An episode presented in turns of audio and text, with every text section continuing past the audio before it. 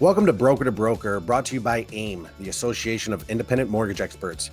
If you haven't listened yet, Broker to Broker dives into the nitty-gritty of the mortgage business by interviewing independent brokers and loan originators just like me. Hope you enjoy the show. Today's episode is brought to you by Change Wholesale. Change Wholesale gives brokers an unfair advantage. The groundbreaking community mortgage from Change Wholesale is the only owner-occupied mortgage that doesn't require income or employment documentation. Fewer requirements, more closing. That's the Change Wholesale Unfair Advantage. Get connected with Change Wholesale by logging into the AIM member portal at brokers are better dot com. Welcome back, everyone, to another Broker to Broker podcast. My name is Mark Summers. I'm the president of membership here over at AIM. Um, also have my own broker shop, uh, Priority Mortgage Lending, here in the great mitten state of Michigan. Uh, really excited about today. Uh, this this guy, I'm, I'm telling you, he's going to drop a lot of knowledge on you today. Hopefully, I'm not pumping you up too much, Robert, but I'm telling you, this this guy, he's... He, he, he's he's someone that you're going to want to listen to this podcast. So today I'll be interviewing the broker owner of Third Street Financial, Robert Mahaffey. Robert, thanks for joining us today. Hey, thanks for having me, Mark. I'm glad to be here. Awesome, awesome. So, hey, listen, I I, I, I say I say this every time, and that's okay. I don't mind repeating myself. I love hearing stories about how people got started in this industry because I still really, unless it was family oriented, I still really haven't found anyone that said, yeah, when I was a little boy, a little girl, I really wanted to do mortgages. so, so hit me. Yeah. So, so I'll, I'll tell you a little bit of, about that. Um, so when I got out of college, I, I jumped into the, the I T solution provider field and I worked for a publicly traded company. I was an account executive that kind of, at that time, that was during Y two K.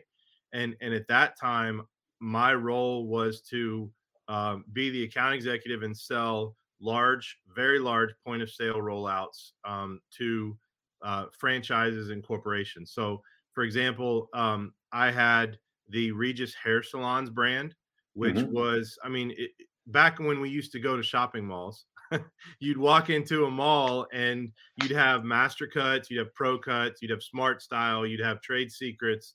They would have like seven stores in each mall, and then it and then it branched out to when they had um, the the haircut Smart Style that's in most Walmarts.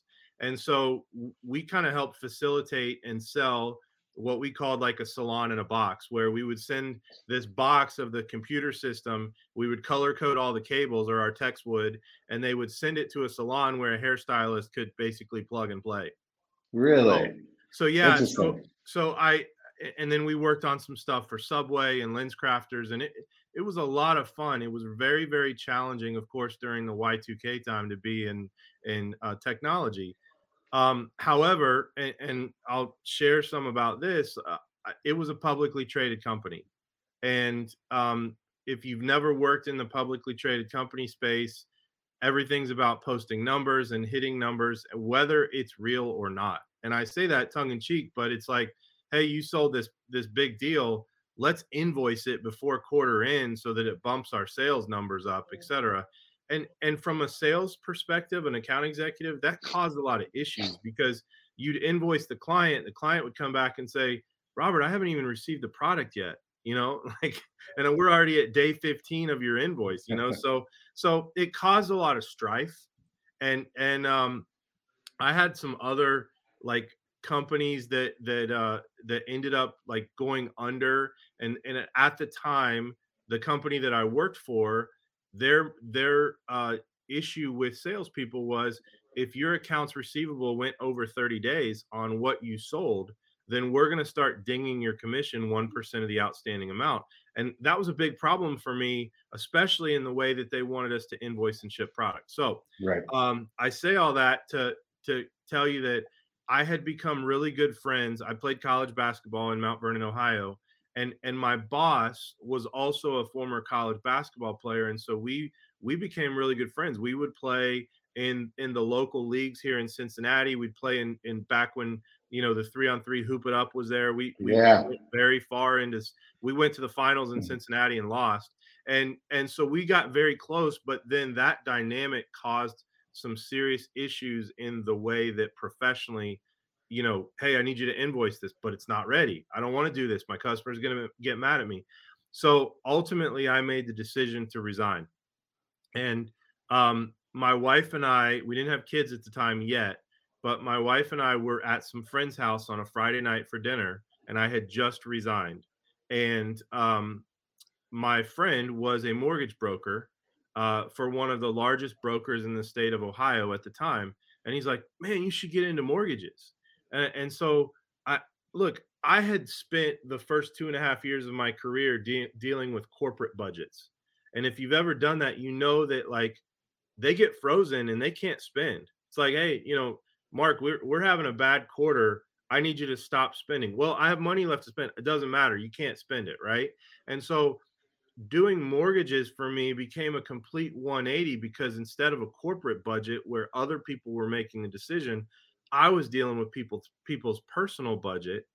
And it was very, very easy and clear to say, look, Mark, this is saving you money. You This is a no-brainer. We've we've done a return on investment, and look at what this refinance will save you and allow you to do other things.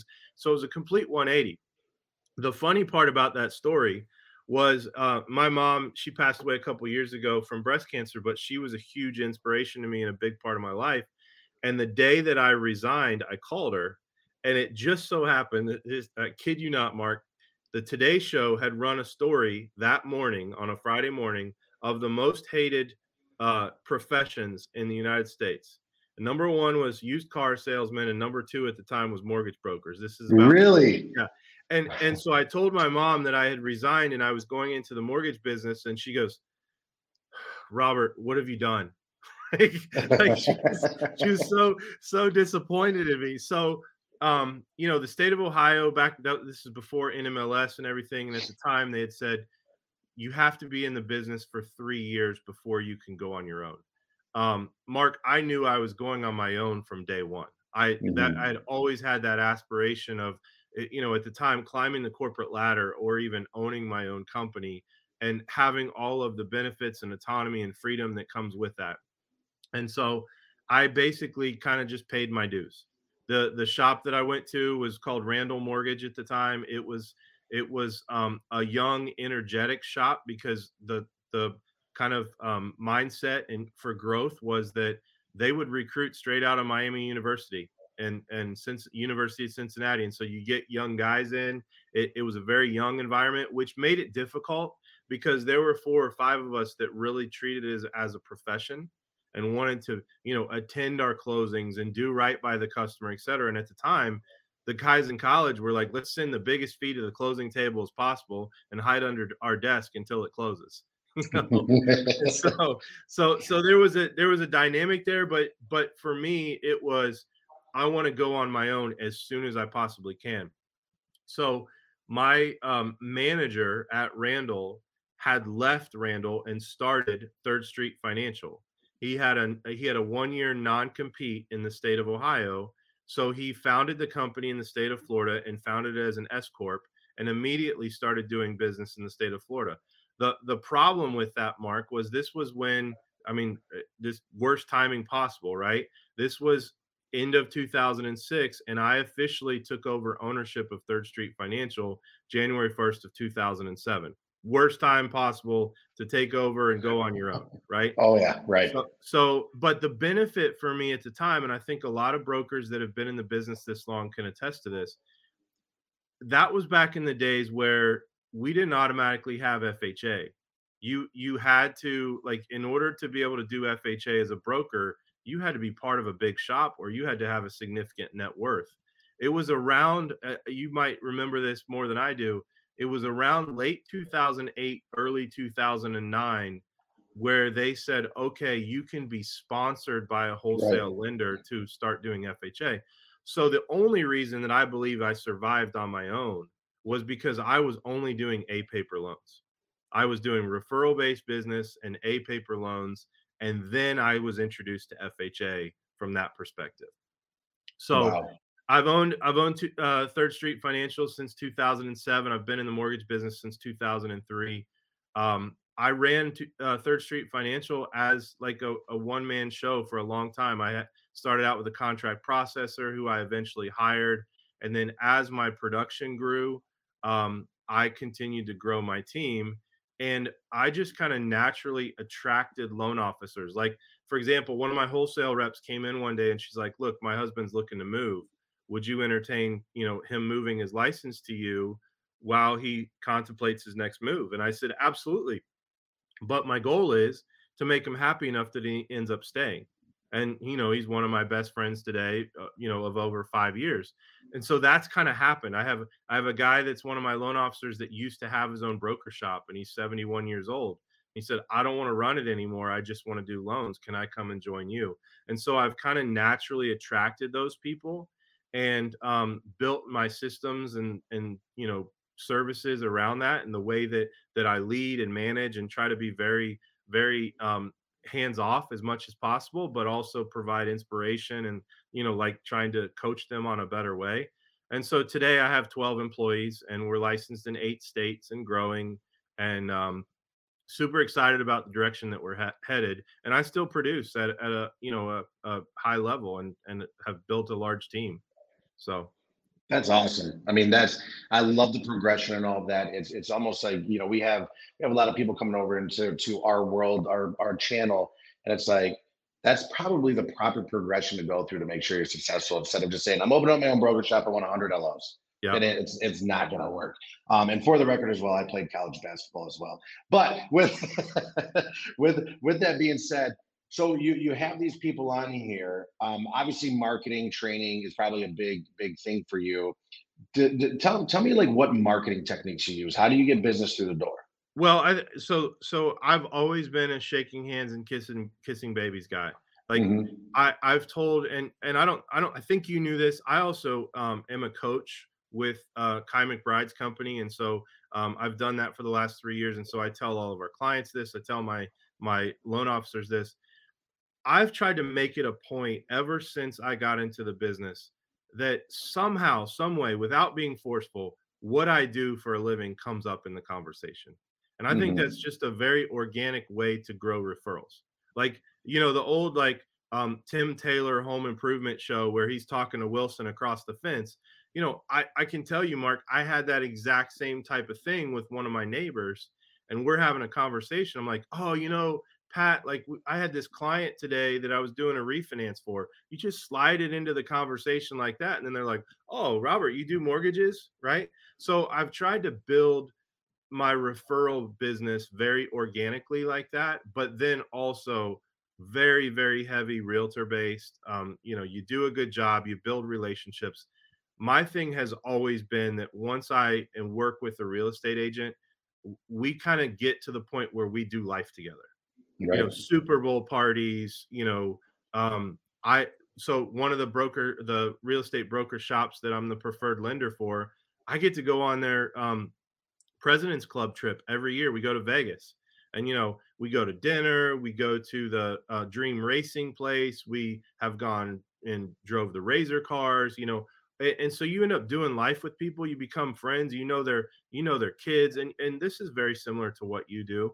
You just kind of invest yourself in people to where it, like they don't even think about not using you. They're invested right. in you, and they want to make sure that there's food on the table for your kids and everything else. And so that's kind of how I built it. Now, with that being said, you know this, and, and most of the people that are listening to this um, you know, podcast, marketing has changed significantly. And and if you, I mean, I made a huge joke about this yesterday on social media, and I don't know if you saw it or not, but like I did the whole Call Me Maybe, you know, Carly Rae Jepsen song. And I'm like, the way that loan officers still think they can market is when refinances dry up, they're like, hey, I just met you. Here's my business card. Call me maybe, you know, and, and you can't do that anymore. You know, like you can't go in with rate sheets and donuts. And, and that's the old way that people did it. We've got to provide more value than we ever right. have before. And we have to do that before we ask for anything. And so like one of the biggest things that, that I've started, and, and I know that other people have started. I saw that you had Emmett Dempsey on here the other day, and, and he's been able to start this as well. I started, a, it, and it wasn't easy to do. Um, I started a realtor mastermind where okay. where I took uh, Real Producers is in my area in Cincinnati. I don't know if it's in, in most people's area. They do a ranking every single month of the top one hundred fifty agents, and they send that magazine to the top five hundred fifty.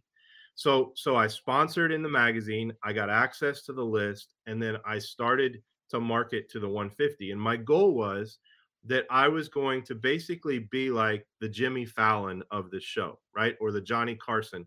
And so what I would do, and what I have done, is I would go get a top speaker. So the very first week I swung for the fences and I got the number two real estate agent in the city of Cincinnati. I had not done any business with him before. We had met. I spoke at one of his events um, through the Real Producers group, not directly asked by him, but the Real Producers group had asked. And so I got him to agree to do it. And like, I'm selling him a dream. Like, I want to create this mastermind. I got him to speak. And all I did, Mark, was interview him. I had like eight questions. I interviewed him. I don't, I don't interject mortgage at all in the show. And I don't sell in the show. It's just, I'm a talk show host. And so I then got him to agree to speak, and I invited the entire one hundred fifty real estate agents to be there. And the first week I had thirteen show up. And so I, I have now repeated that.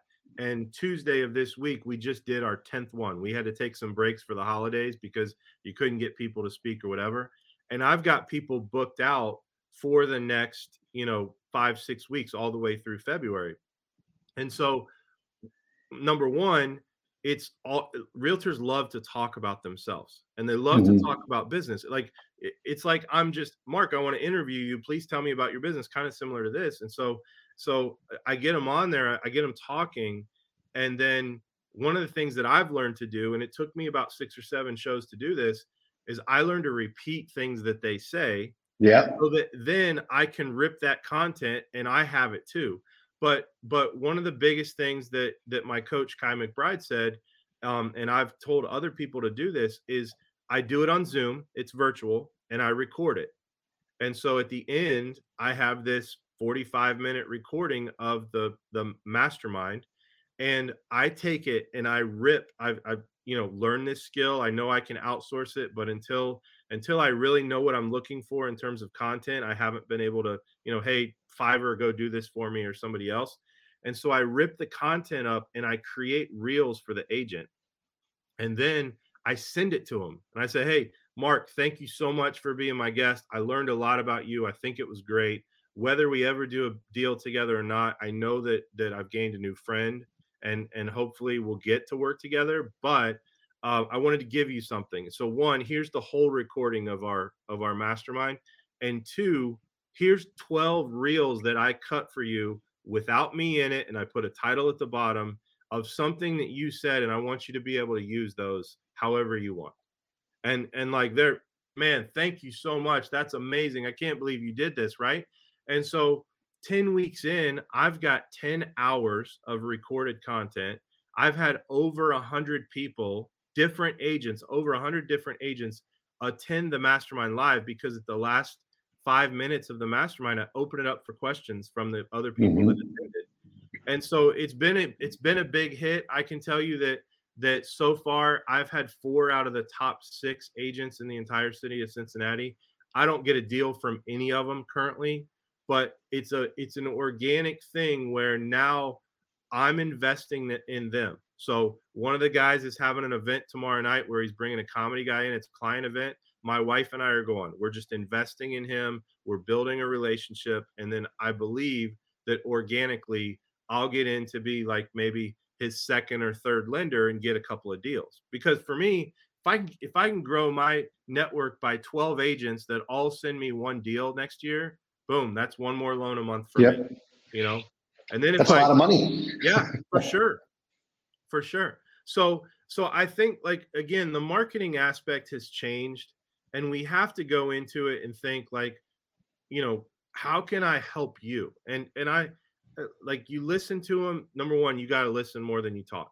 I know that's hard right now for me because I'm I'm telling you what I'm. You're doing great. You're doing yeah. great. Trust me. But, trust me. We have to, yeah, we have to listen more than we talk. And then like you think about it and you're like, oh man, Mark said this about his business. I just saw that we got a program that came out from X Y Z lender. I'm going to call him and tell him that I think this could really be beneficial. Or, you know, the new Freddie Mac cash out thing, if if you've got a big investor base or whatever. So you know, we've got to think differently about how we market, and we've got to basically be thinking about them first and not our own wallets first, and not look at it as I just need one more transaction this month to hit my number. Right. You know? So, yeah, I mean, it's, it's, it's very selfless, and it's like, that's farming right there. You know what I mean? Yeah, it's I, a long, I, it's a long play. I've told a lot of people, you know, ten weeks in, I have not had a single like call where I've said, hey, Mark, let's go to lunch yet. I've had a couple that organically said to me, hey, Robert, that was awesome. Can you come in and talk to my team? And, and absolutely. One of the biggest things that I've learned, and I've told some other people this, when, when a big team agent comes to speak, they invite their entire team, which normally we have no idea who those people are, right? Like if you don't get past the gatekeeper in an office, you don't know who their buyer's agents are, who their transaction coordinator is, or who their marketing person is. But when they've shown up to speak on the mastermind, they invite all those people. Now I run that through Eventbrite. I get all of their contact info, all of their stuff. And now I'm marketing to them too, because they're the people that I have to really win over as well. That's awesome. That's yeah. awesome. Well, when it comes to marketing and things like this, which obviously I, I love the fact that you're not doing it the old school way. It's not coffee donuts anymore. It's, it's, It's truly relationships and and and and being a partner really is, is what it what it is. What's the one piece of advice you would give to someone who may be struggling at this or may be new into our business? So I, again, the piece of advice that I would give is that don't go into it looking for a transaction. Go into mm-hmm. it looking for a relationship and a friend, because the old adages are are still true to this day. People do business with who they like, know, and trust. And so you have to get to the point where the barriers are broken down and they don't view you as somebody that's just a vulture looking for a loan. They they want to know you, they want to be your friend, and and you have to, I know it's cliche, but you have to you have to care about them, and you have to do do life with them. If you can't stand them, you're not going to work well together, period. And right. So move on and find somebody else. Love it, love it. Well, okay, with your company, how would you how would you describe, because I, I you, you mentioned something earlier saying like, you know, you want to, you want to be a leader for them. You want to motivate them. What would you say your leadership style is? So I, my leadership style is, is not forceful at all. And if, if I could tell you, and, and I had something like this yesterday with my personal team on my production, uh, if I have a weakness, it's that I'm, I don't come down on my team enough. I'm, I'm a little bit too passive in like, hey, it's okay. We'll work it out. You know, let them call me and be upset. I'll fix it. Right. So um, the, if that if I have a weakness, it's that. But what I've really tried to do is when when a loan officer says they're struggling with something, I don't like critique it and say, well, here's what's wrong with what you're doing. You know, I, I kind of suggest like, well, this is how I would do it. And and then let them say, yeah, that works for me, or no, it doesn't. And th- and we just kind of brainstorm through, well, if that's not the way that you want to do it, then how about this? Right. And and so, you know, perfect example, I have an, a new loan officer that just came over from retail. I'm super excited about him. He's in Nashville, Tennessee. He's going to be at Hall of A I M next next uh, week. I'm bringing him with Perfect. me. Um, and so he's not used to uh, on a, you know, on a lender paid transaction having the comp show. And so we're having conversations about how do you handle that? And so, you know, I don't tell him what to do. I just say, well, you know, here's Here's how I overcome that, right? Here's here's how I would do it, but adopt your own style. The other thing that that like I'm a Flowify user. I love Flowify, right? And and um, pe- he said people are reluctant to fill out that, you know, to create an account so that they have a secure portal. And so it's like, well, here's how I explain that. It's for their benefit, not for mine. It's for theirs because we're protecting their information. We don't want to do business over email, and you know. So I, I have a, I guess, Mark, I would say I have a more passive, suggestive style of leadership, mm-hmm. but totally willing. Like if, if my way doesn't work for you, then fine. Let, let me help brainstorm another way, because I love to talk about business and think about business. Yeah, absolutely. And everyone has their own style. We, we you know, I, I like people learning from other people in their leadership style, but you can't be someone else. It, it, it just, it, it just doesn't work. So with that being said, what struggles do you have? I mean, is you got to have some struggles with because different people have different personalities. You know, they're not always going to flow to you. So what what struggles are you having with that? Well, from a from a struggle standpoint, again, I I, I sometimes I feel like I need to be harder on people, mm-hmm. but um, I think that that that's helped me in some ways because I have a ton of loyalty. You know, my yeah. my processor was employee number one. She was she was originally my contract processor. She's been with me for twelve years now, which is unreal. Like, I mean, we're we're pretty much family. I've been to her kids' weddings and high school graduations and stuff. So so that makes it hard. And the the struggles that I have are when you let your team become like family, it's really hard to correct. Not, yeah, right. You know, it, it's it's really hard to, you know, get upset with them when when you let them get that close. And so you've got to you've got to kind of keep some barriers there. Um, but the str- the other struggles that I've had are, I think, some of my leadership style, it because it's a little bit more passive. I'm not like out there rah rah shaking the trees. And so, you know, we they go through ups and downs with their production because I'm not constantly like putting my thumb in their back like, hey, we got to do this, we got to do this. Um, and, and so I think some of the struggles have, have come from that, just being a little bit more passive.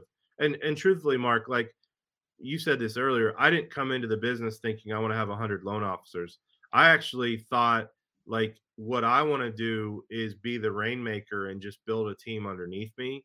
And so that's why when loan officers came to me, it was because they liked the system and they liked what we have.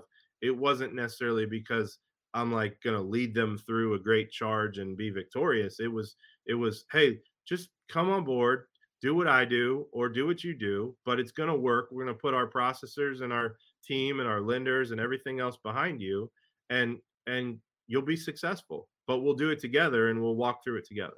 So.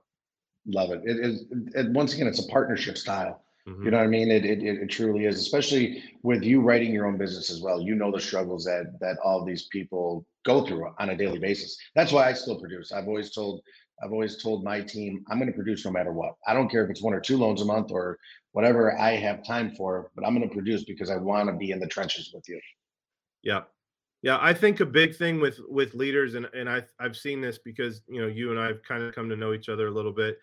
I mean, you have to make sure you do life with your team too. I know I just said like you got to keep some barriers up, but make sure that you're rewarding your team. Do the Top Golf stuff. Do the, you know, we we've tried to orchestrate where one Thursday, the very first Thursday of each quarter, we bring all of the ops people in and we do something fun during the day. Like we go axe throwing, or we've gone Top Golf, or, you know, we've just gone to a really nice lunch. And it's just kind of to build morale, build the, the friendships amongst the team, and, and do some of that stuff too. And, and that stuff makes you a great leader. It makes you easy to follow when you build an environment and a culture that people love, love to be a part.